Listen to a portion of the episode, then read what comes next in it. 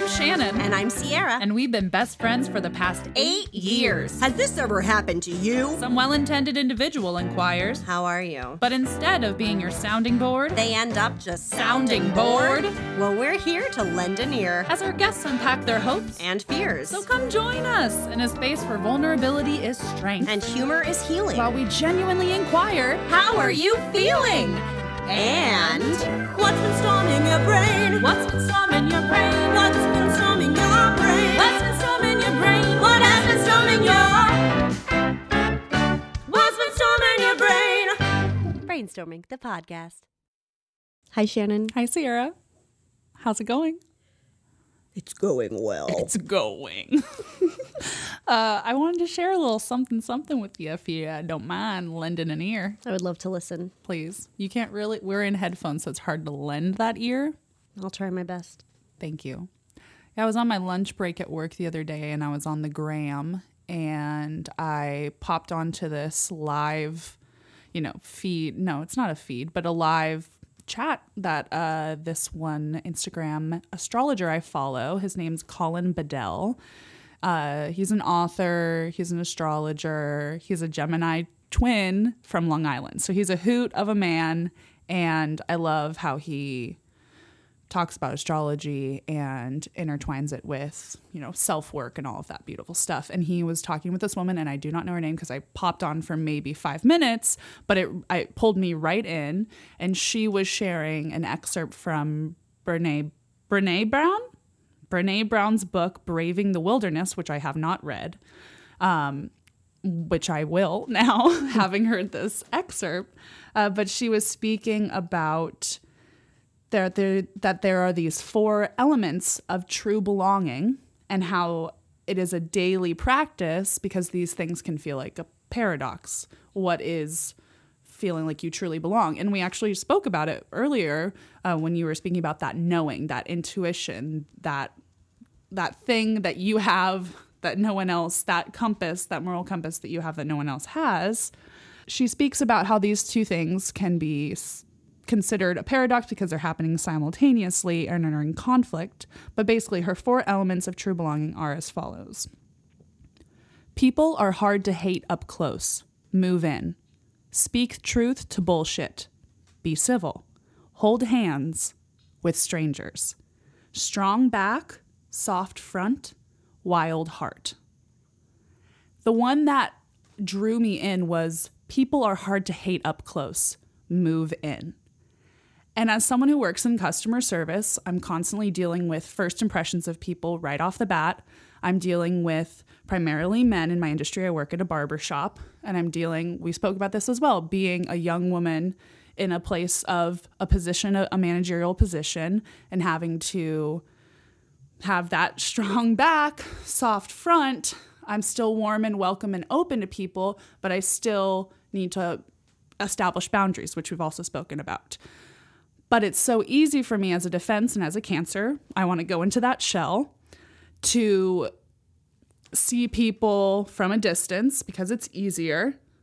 But the second that I move in, it's hard to hate, fully hate somebody. Sure, you can find them annoying. Sure, there can be irritants about them. But to hate somebody up close is near impossible. Of course, right now we're social distancing, we're six feet apart. But it made me just coming back from my lunch, be able to reframe how I interact with my coworkers in that one on one, how I interact with clients coming into the space in that one on one, and taking them in where they're at, trying as hard as I can not to take it personally. Uh, and like she speaks about, speaking truth to bullshit if something is bothering you in the space, but it can still be done in a civil way.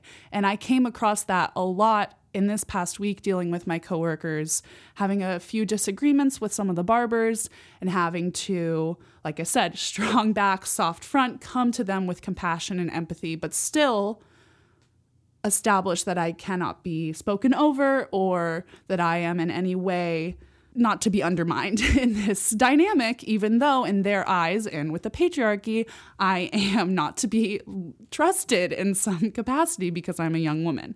Um, so that was, and it goes back to that hold hands with strangers. It's so easy to stay around people that are like minded. That's comfortable.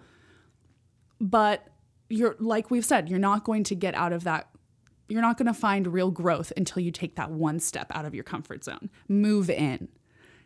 Examine a little bit closer that everyone is just doing their best in that moment. And easier said than done, of course. Again, like she says, it's a practice, it's something to be aware of and to check back in with. But especially in a time when we are so politically divided, uh, financially divided in a lot of situations, most situations, it's so easy to just go hate. I hate that side. I can't identify with that way of thinking, especially with what we found out today with the indictment. It's so easy. And I'm not saying we're going to move on in and get a closer look at Donald Trump, but I'm saying for folks who have a different way of thinking, it's so easy to isolate and just decide not to engage with their opinions um, and to deem them. I'm so I'm so quick to go. Ah, he's just an old white man, and sometimes that is true. But when I move in close to them, I there's still I then you see the humanity. So yeah, that that really struck me, and now I want to read the rest of her book. What's her book called? Braving the Wilderness.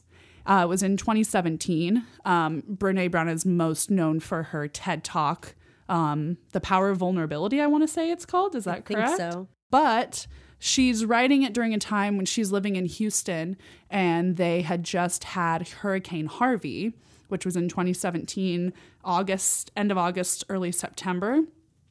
And she spoke about how when the hurricane hit, the people who were coming to help them weren't going, Hi, can I help you? Who did you vote for in 2016? They were just there to help.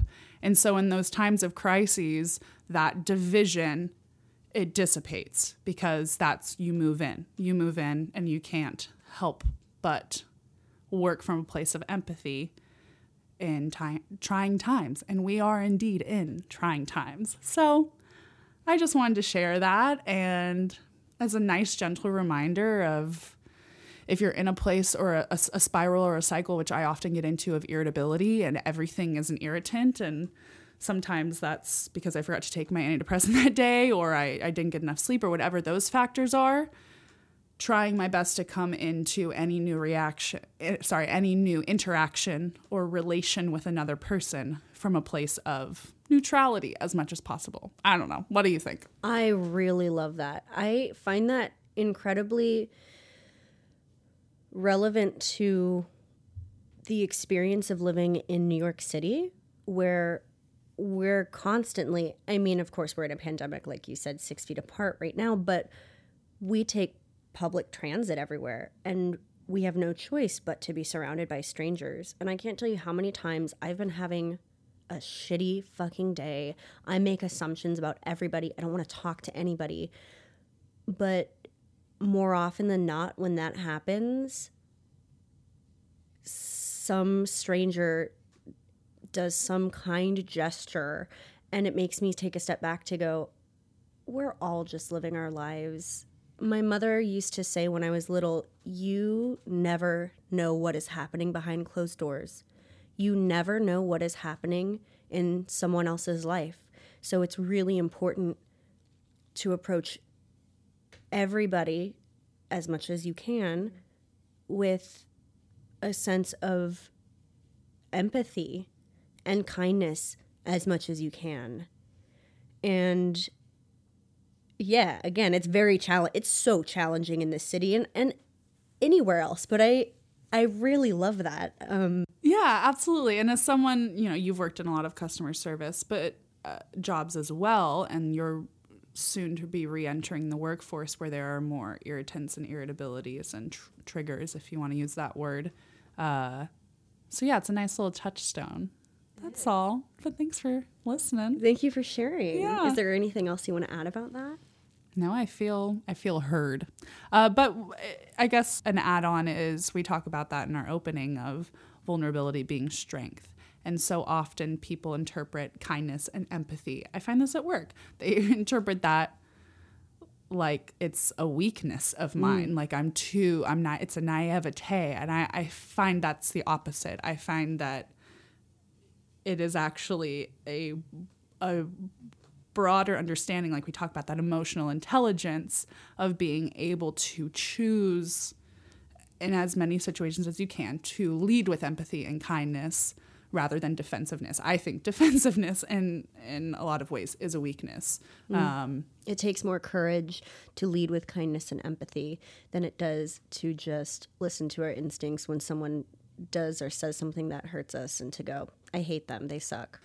Absolutely. And it goes back to that trusting yourself. And if you don't feel like you're in a good place, it's hard to extend that same kindness and trust if you're not ex- extending it to yourself. How could you imagine extending that to a stranger? It's it's hard. It's difficult. Absolutely. So yeah. Well, thank you for sharing, Shannon. I really, really enjoyed that. I'll have to go check out that book. Yes, absolutely. Braving the Wilderness by Brene Brown and Colin Bedell. He's on Instagram as Queer Cosmos at Queer Cosmos. He's wonderful. Mm-hmm. He's he, he's also an author and an activist, and I just love that he ties in.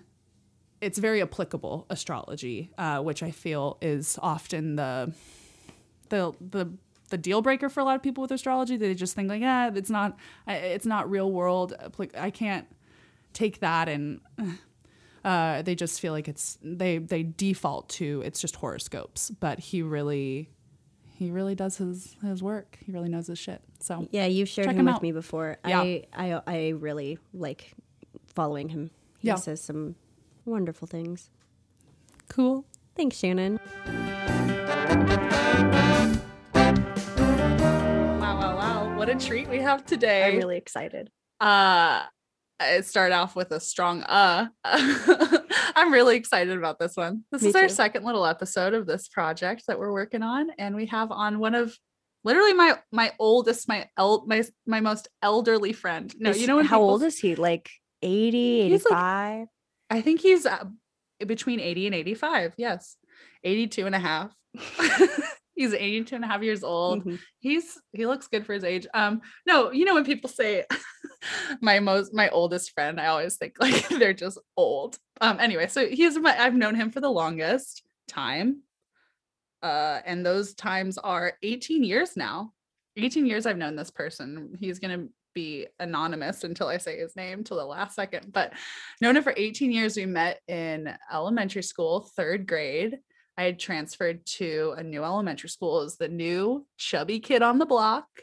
And uh, this individual was already at that school, had been there since kindergarten, um, rocking it, waiting for my arrival, I can only assume. Uh, but we, we became good friends and our, our friendship, as friendships do, strengthened over the last 18 years. And now we live on different coasts, but I still consider him one of my best friends. Aw. And his name is Ryan Vasquez, and he's here with us today via Zoom.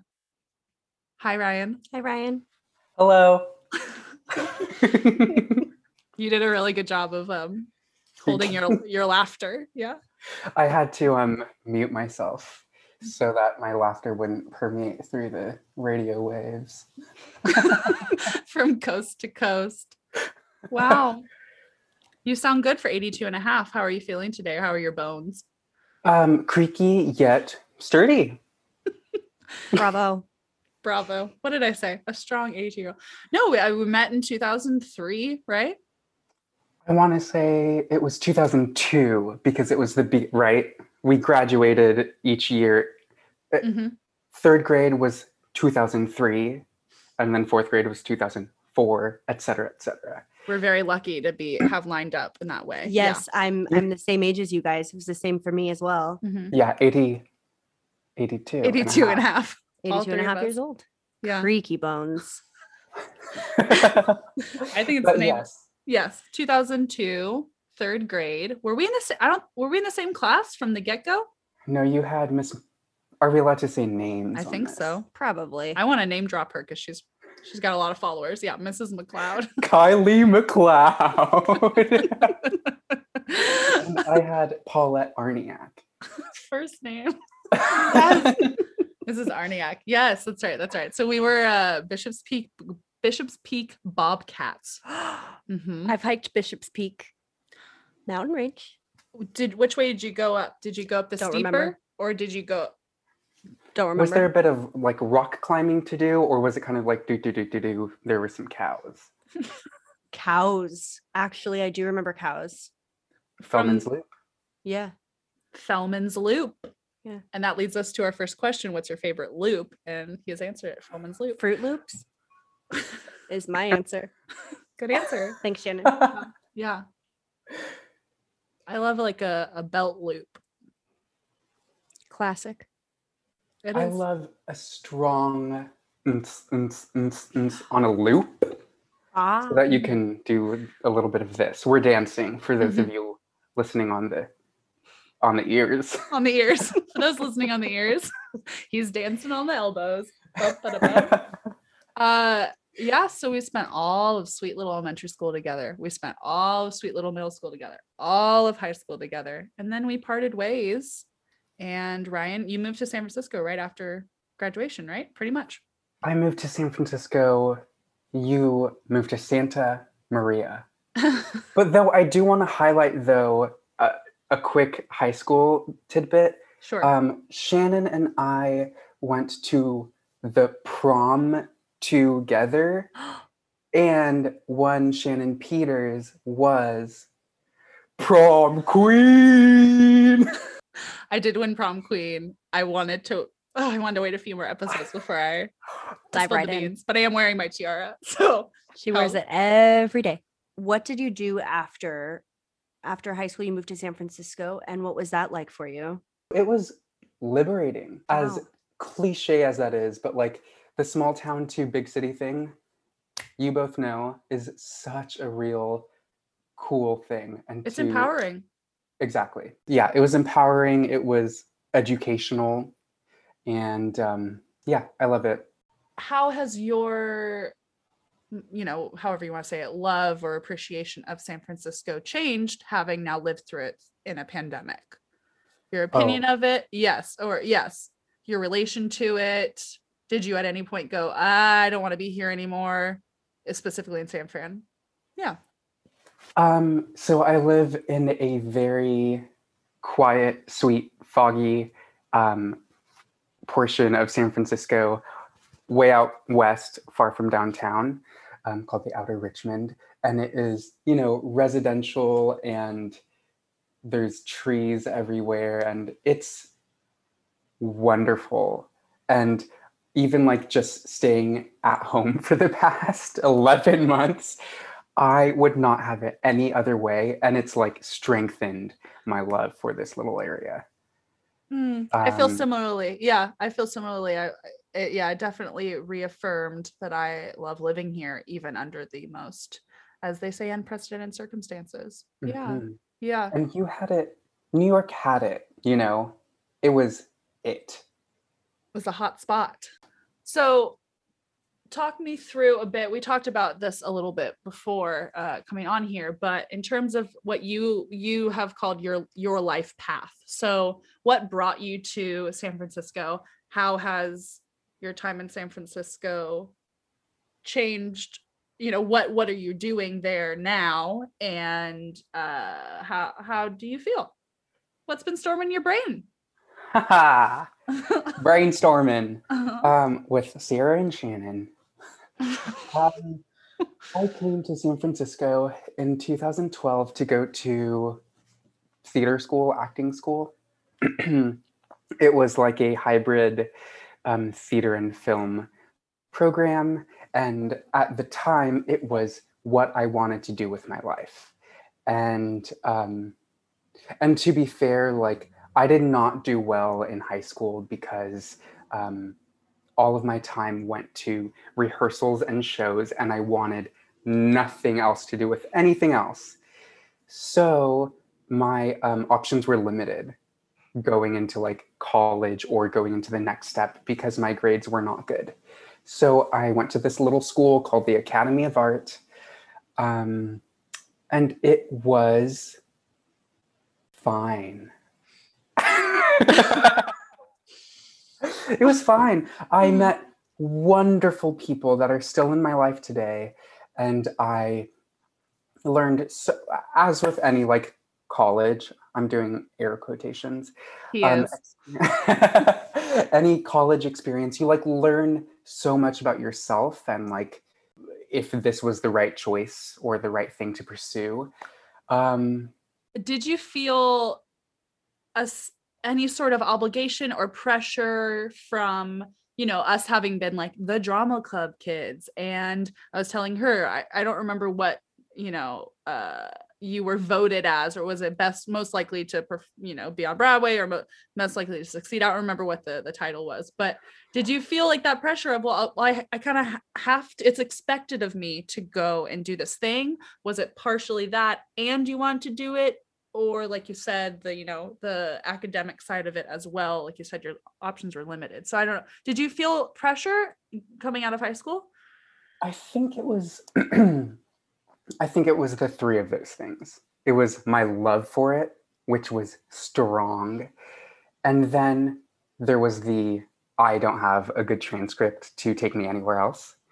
And then there was yeah, there was some pressure there, but not in not like malicious, but it was I'm Ryan Vasquez. This is what the world sees me as and this is like the path that I'm expected to go on. and we've touched on this this idea of having this artistic identity you know you you come i'm i'm i'm ryan vasquez i'm an actor i'm a i'm an artist you are so early on you define yourself or you are defined by you know your your experiences and it's not really not acceptable maybe isn't the right word but it's not supported as much to know that that artistic identity can change and evolve and shift and go okay this isn't serving me anymore. Not that i don't want it in my life at all of course but maybe not in the same capacity it's been. So walk me through how you know you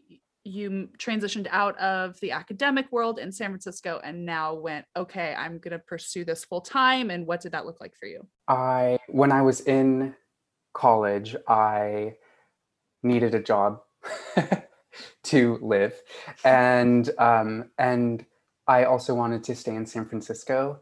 And it is as much as it's romanticized as this creative artist bubble.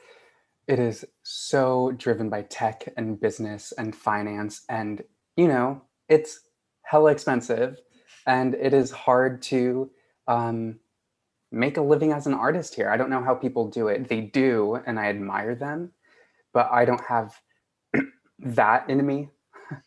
so Mhm. I started a little thing called TaskRabbit. Through that, I, you know, I washed dishes after someone's wedding.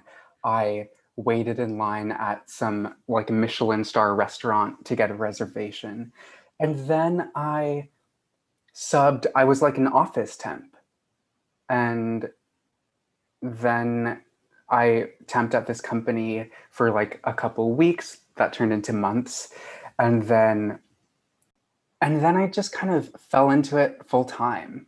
I was like an um, office manager, like front desk coordinator, executive assistant, hodgepodge. Hmm. And it was paying me good money. And I was able to go visit you in New York with that money. your your experience with as you said falling into what we call a muggle job or some people call a survival job or a support job or whatever you want to call it Okay. uh is such a common tale we've both have experienced that too. I'm in that boat right now of well i've been i've been at this company for two years i know what this is and in the performer world and we're you know in training they tell you like it's not gonna it's not a stable career all right and so there's something really comforting in your mid in your early mid 20s to go oh this is what stability feels like this is what benefits feel like this is what salary you know feels like so i don't know i feel like you have had that experience as well I absolutely have. I'm getting ready to go back to a job at like a preschool because, of course, I have to be able to pay my rent. I, I feel like there's a stigma with survival jobs. We had someone in college tell us that they had never had to have a survival job. They've always been lucky enough to perform, and that's great for them. But the reality is that that's not very common. I, I think it needs to be normalized to be a well-rounded human being and explore other things that make you happy not just going to auditions at 8 a.m again not that that's bad that's great but there's so much more to it But then what happens when the world ends uh, this past March and you go, auditioning isn't a thing, performing isn't a thing. Now your artistic identity has fully shifted. So how did that affect you when the world was paused? So I actually, um, I have not set foot on a stage or sang a song in front of a human being. Um, in I want to say two or three years before pandemic. Uh, it was like two years before pandemic. Um, I fully shifted into full time. I'm working in HR at a software company.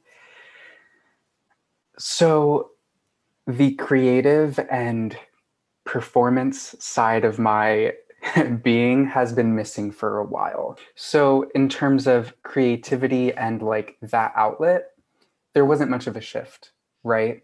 Because my entire life was waking up at 6:30, commuting to the office, working until 5 or 6, commuting back home, making dinner, going to sleep, and doing it again. Mm. So that so I I there's a part of me that feels so disconnected from that Ryan and can't believe I even had those experiences or did shows because it's been so long. Um, but anyway, to a- answer your question, it um, there wasn't much of, of a shift there. Bye. so now where do you find uh, creative joy? Do you find that HR has creative aspects to it? Oh, big head shake. um, sure, sure, sure. it can absolutely be creative. I think your heart and soul really needs to be in it, and it needs to be what you, at least for me, what you want to do with your life. And it is not. Um, it became a survival, and uh, you know, I love the company and the people I work with, but it's not what I want to do with my life. what do you want to do with your life are you still figuring it out or do you know I know. Ooh, what is it there's wrong answer too It's always life. evolving. Yeah, yeah, yeah. it's exciting and so like you know maybe this will change in the future but i want to be a middle school or high school spanish teacher Ooh, what sparked that um that want for you? so growing up i was always super into language and my favorite classes were always spanish i created these stupid like fake languages when I, do you remember puiki and pocopes Sure do. We still call uh, like our friend Lucia. We call her Lu- uh, Luchichups. We still call her my our friend Ben. I call him Boone. We Me still too. yeah. I learned this from this language that you started was brought into my life in college. I'm so grateful. She's fluent. Yeah. I'm fluent. fluent in pocopes Poke ups. That's what it was called. So that originated from you and your brother like messing around with like your you would speak to your dog like that or something, right? That so so there was another one called Puiki, and that was um, me speaking to my dog because I thought yeah, there was a hand thing to it too.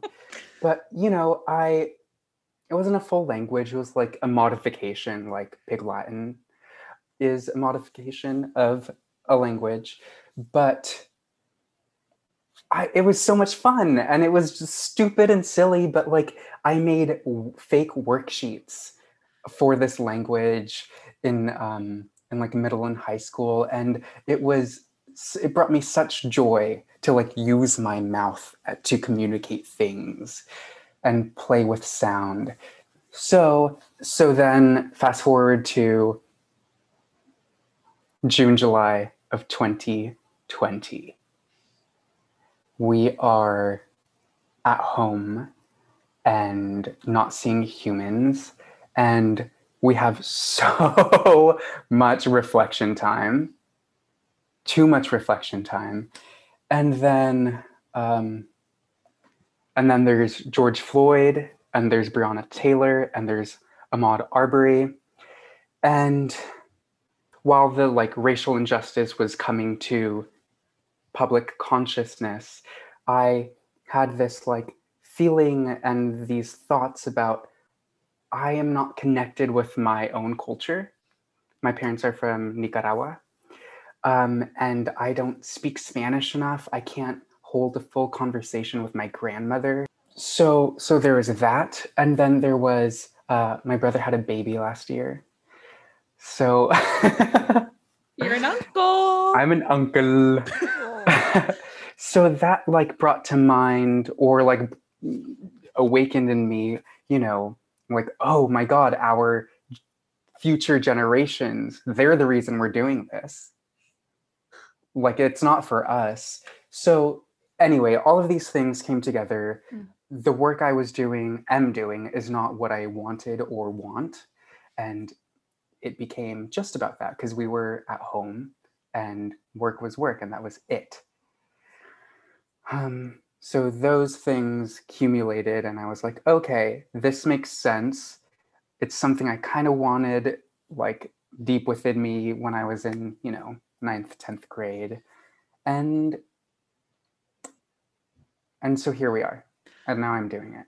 Now you're seeing it to fruition. So what does that entail? You're back in school. yeah, I'm starting over.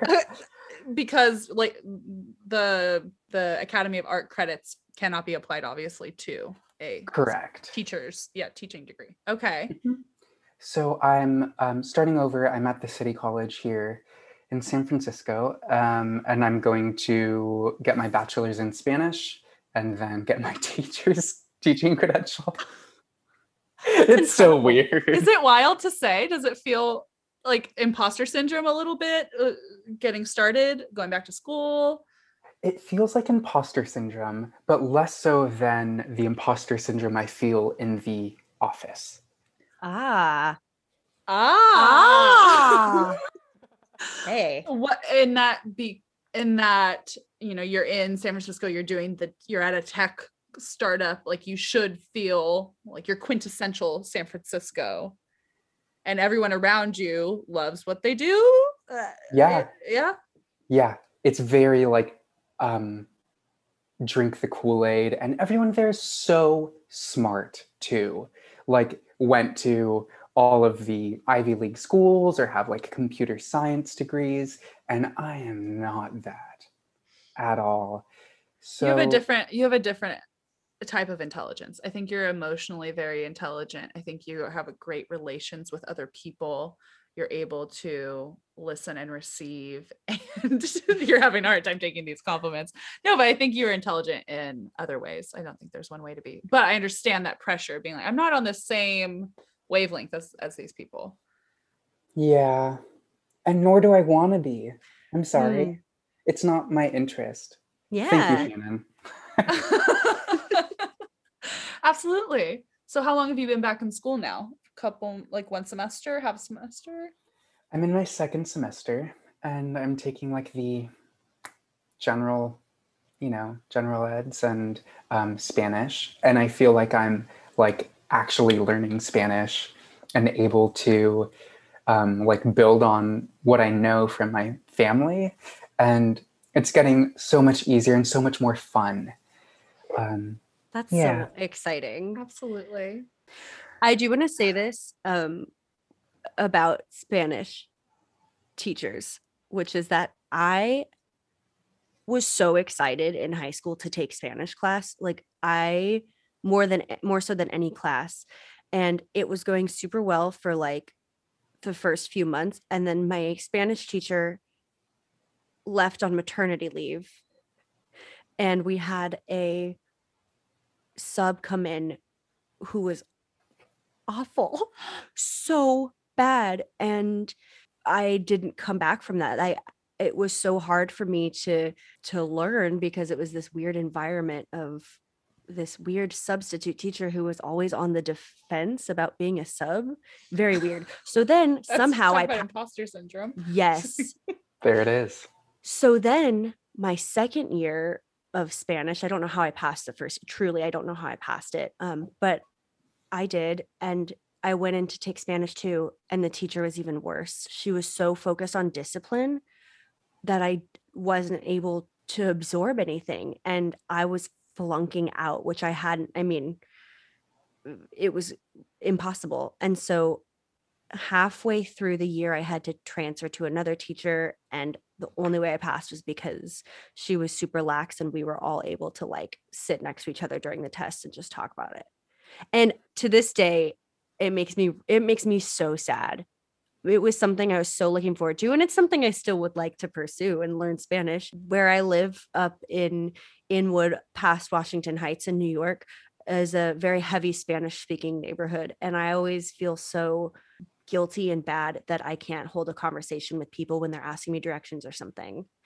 So, all that to say, I am so thrilled for your future students, truly, because a good teacher makes worlds of a difference. Absolutely. Has that tainted, sp- like, you know, language learning and Spanish learning for you forever? Um, well, it, I will say it did play a part in giving me a complex, not just about language learning, but about school in general. And similarly to you, in high school, I had a few teachers who the way they taught didn't gel with the way that I learned and made me go, I'm so done with school. After this, I don't want to go to school. I just want to go. I know what I want to do. I want to perform. That's what I'm going to do. Um, and of course, like no regrets, but there was always this feeling of FOMO, if you will, and guilt for not having gotten a degree. Still to this day, as an adult, I feel that weird guilt. Now, of course, that that's not real. Like if I choose to get a degree, I can go back anytime. My mother got her bachelor's and her master's degree while I was in high school and college. There is no time limit. Time does not exist. It is not real. And that's what I have to say about that. I think the perfect solution is we're gonna do a never been kissed style, where Sierra's gonna do uh the Drew Barrymore. She's when you finally get your first classroom, first class, she's gonna go back to school, dupe all the students into thinking she's a high schooler. Middle school would even be fun for you. That's a I'm challenge.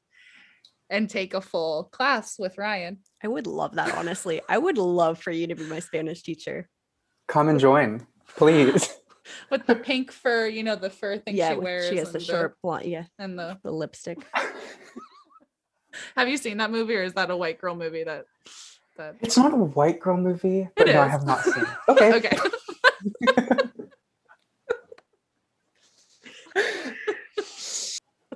Anyway, I'm sorry that Spanish was like that for you, though. Yeah, it's okay. It is what it is, you It know. could- But Be so much fun, and it could be so easy too. yeah, I Yeah. enjoyed it the first few months, and I was really getting the hang of it.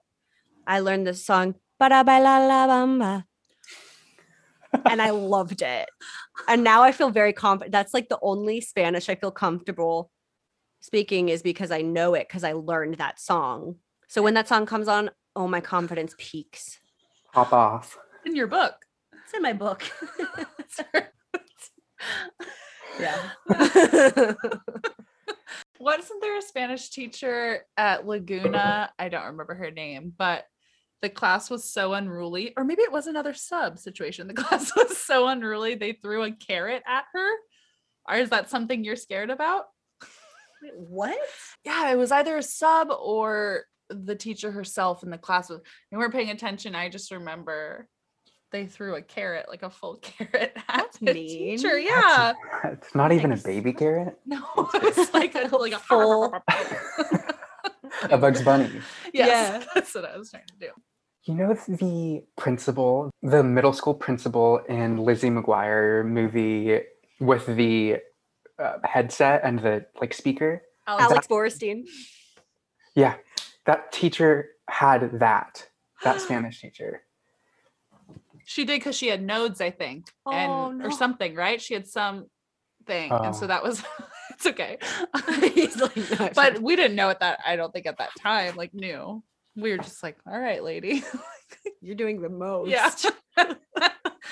Will you get one of those? You think? I will not. Okay.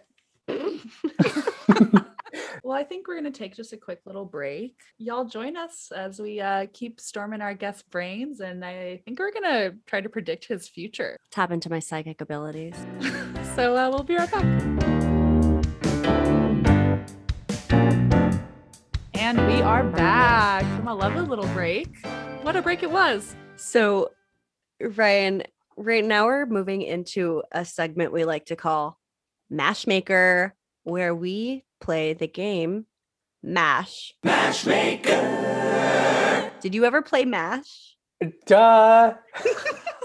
okay. right. Okay. So, So it- Um, it, it- ties back into that idea of like, I am an actor. I will be this. You set all of these like timelines and and markers for yourself at such a young age of I'm going to have this many kids by this age and it's going to look my life is going to look a certain way and as we've all found in our 20s that is not the case. It evolves and it shifts and it changes. So yeah, so we're going to just play Mash to uh to bring a little levity as we've said, to bring a little fun to these expectations that we've set upon ourselves um just to spite them. So if you don't remember MASH stands for mansion, apartment, shack, and house, which is the first category. There are four more categories, which is partner, um, number of children, career, and mode of transportation. We're gonna go through and I'm gonna have you give me give me options for each of these categories. For partner, I only have um for partner, I only need three options. But first, what I'm going to do, I'm going to draw a spiral and you're going to tell me when to stop. Okay. And I'm drawing. And stop. Okay. So now I draw a line through. Sierra's our resident mash maker. She is the the, the MC of making mash. So I came up with a magic number, which I will not disclose to you until after you've given me your options. So for partner, I want you to choose three people, probably celebrities, unless you want to bring in real life people, that's fine. Um, nope, he's shaking his head no. Okay, go ahead. Three. And I have a fourth for this one. Three celebrities. Do they have? No, it's a game. Um, You shot down your own Shot down your question own so quickly. all right. We've got. You want to spend your life with. Life partner. Okay, I'm so sorry to go this like. Come on, but I'm going to. Do it. Tina Fey, Love it. Amy Poehler, and Michaela Coel of Of "I May um, Destroy You" fame. Um, in chewing gum was that her first? Yeah. That's Uh-huh. right. These are three women that we watched over the pandemic. You know, 30 Rock, Parks and Rec, and, and I May Destroy You. And I'm in love with all of them. Well, I have a fourth one, and that's Harvey Milk. Oh, why that's funny to us is because Ryan and I met on Harvey Milk Day. I had heard about him from Shannon when we met in college. He was her her best friend from back home. It was scary, but Harvey Milk Day brought us together. So I had to include Harvey Milk. It's So- special to us. It's very special. Um, great. So we have again Tina Fey, Amy Poehler, Michaela Coel, and Harvey Milk are your four options for partner. Now we're going to move on to number of children. Give me four options for that. 5, 11, 52, and 99. 5, 11, 52, 99. Those are also his. That's a p- his social security. If you want my if you want my uh, credit score, you can have it. I don't want it. Same. Okay, now I need four options for a career for you. We've got Prime Minister of Libya. Ooh. We've got um, pet groomer. Ooh. We've got hand model. That's There's a- really lucrative. It really is. And the fourth one would be I'm looking around my room for inspiration. Mhm. Yeah. I'll go novelist. A novelist? Yeah, I kind of actually like that a lot. He can't stop looking at the books. Actually, he not fully Spanish changed his teacher. career path. You Forget can do it. both. you could do all of it if you want. Um, and so this final one is mode of transportation. And I'm gonna have you give three and Shannon, you can choose a fourth for this one.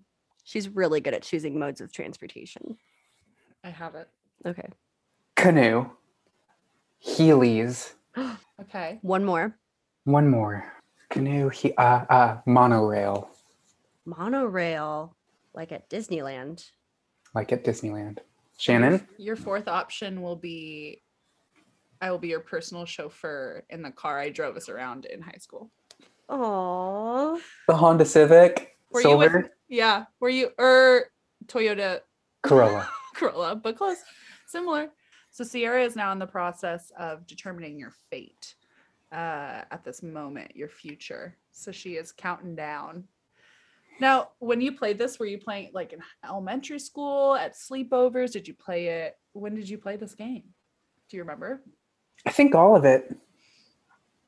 All of yeah. it. Yeah. I think elementary school. I think, yeah, it's just such a fun, dumb, silly, fun thing. Yeah. Yeah. If it like it held so much weight though. I feel like it was really like when you did it at sleepovers, it was very much like uh oh, you don't want to end up with, you know, like people would like judge you for your answers. It's like, wait, no, it's fake. It's fucking fake. it's a game. Do you remember like people would get so mad if they got, you know, garbage truck for mode of transit or like um dumpster person. Sorry. Dumpster person, Groucho, or no, is that his name? Sesame Oscar the Grouch. Yeah, Groucho. yeah, Oscar the Grouch. But like, come on, you guys. These are valid careers and valid things, you know. Come on, you guys. You would say, I remember you saying that a lot in elementary school. Come on, you guys. These are valid. The results are coming the in. The results are coming in. the results are in. they're in. I'm nervous. Let's go. Ryan, this is your future. You will live in a shack with your partner, Harvey Milk. You will have five children. You will be a novelist. And you will be chauffeured around by Shannon in her silver Toyota Corolla from high school. Driving around your five children. With Harvey Milk, RIP. Yeah, this was really perfect. Honestly, this is it, that is the dream situation. Besides the shack, Yeah. Maybe it's a love shack. Love Shack, baby Love Shack.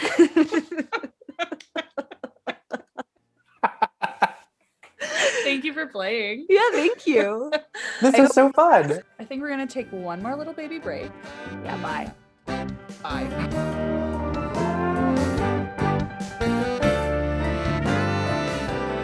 Ryan, are there any creative endeavors you'd like to share? A song, a poem, a passage from a book or or a video, um, something that has resonated with you lately that you'd like to share with us?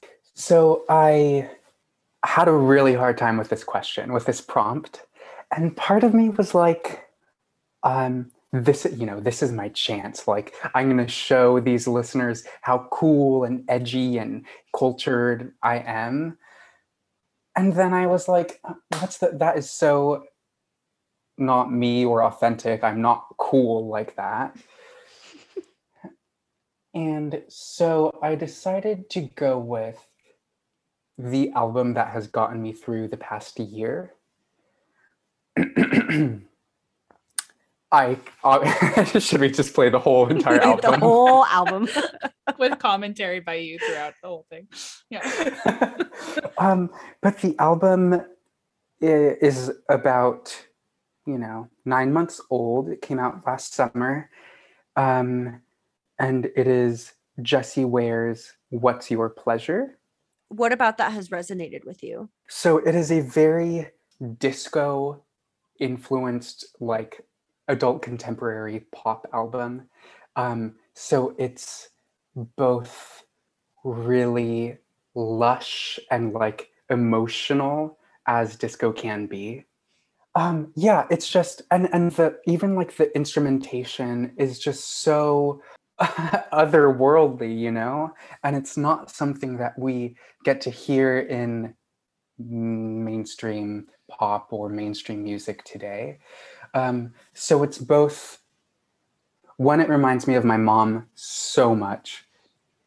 My mom is like Donna Summers' number one fan.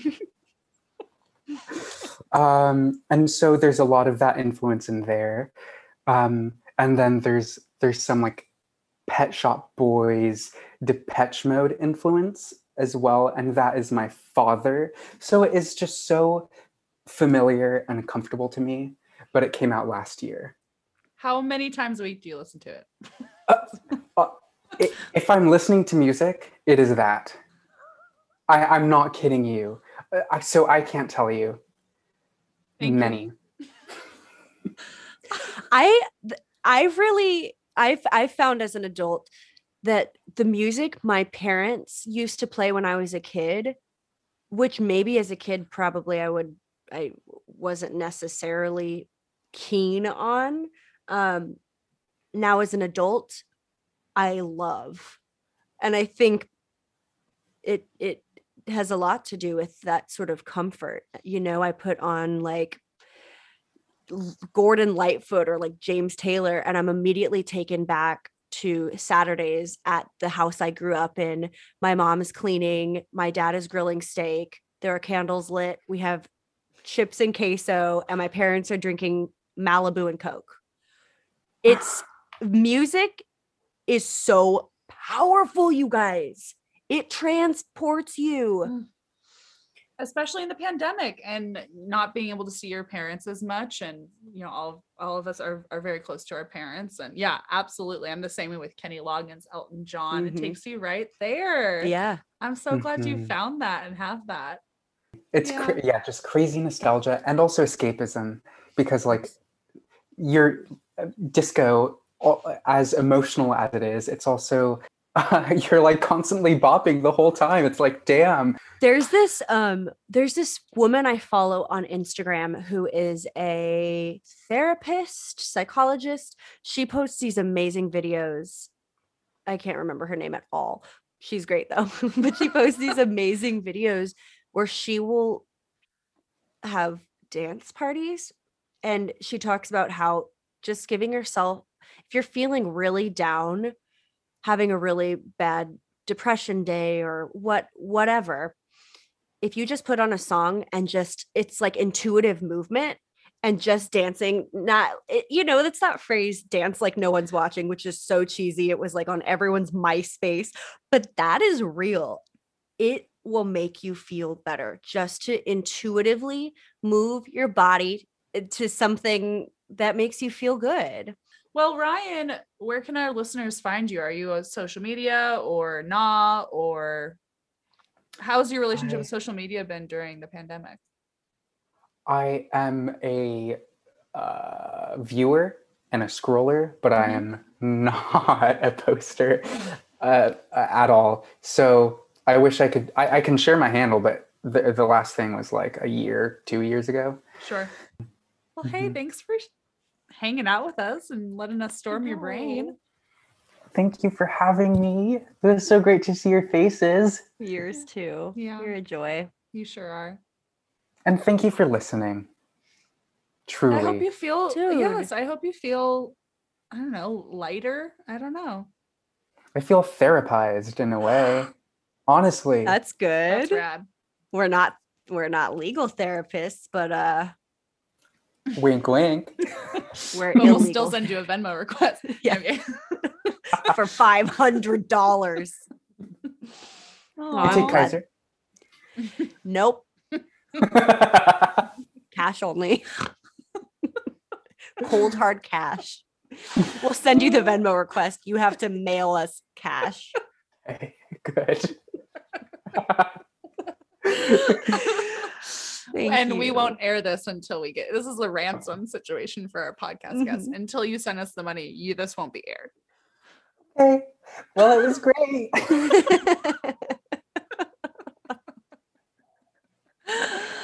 I think that's a wrap. That's it. Thank you to our guests for answering the question, What's been storming your brain? A big ol' thank you to our technical producer, Tim Fuchs, for our funky theme song with Chris Agar on bass and Louis Danuzzi on trombone. Thank you to Ellie Stovall Brown for our rock and cover art, and to all you listeners for joining us this week. Be sure to tune in next time for a few more ha-has and a lot less wah-wahs. And follow us on Instagram at Brainstorming the Podcast. Bye bye, boys. Have fun storming the brain.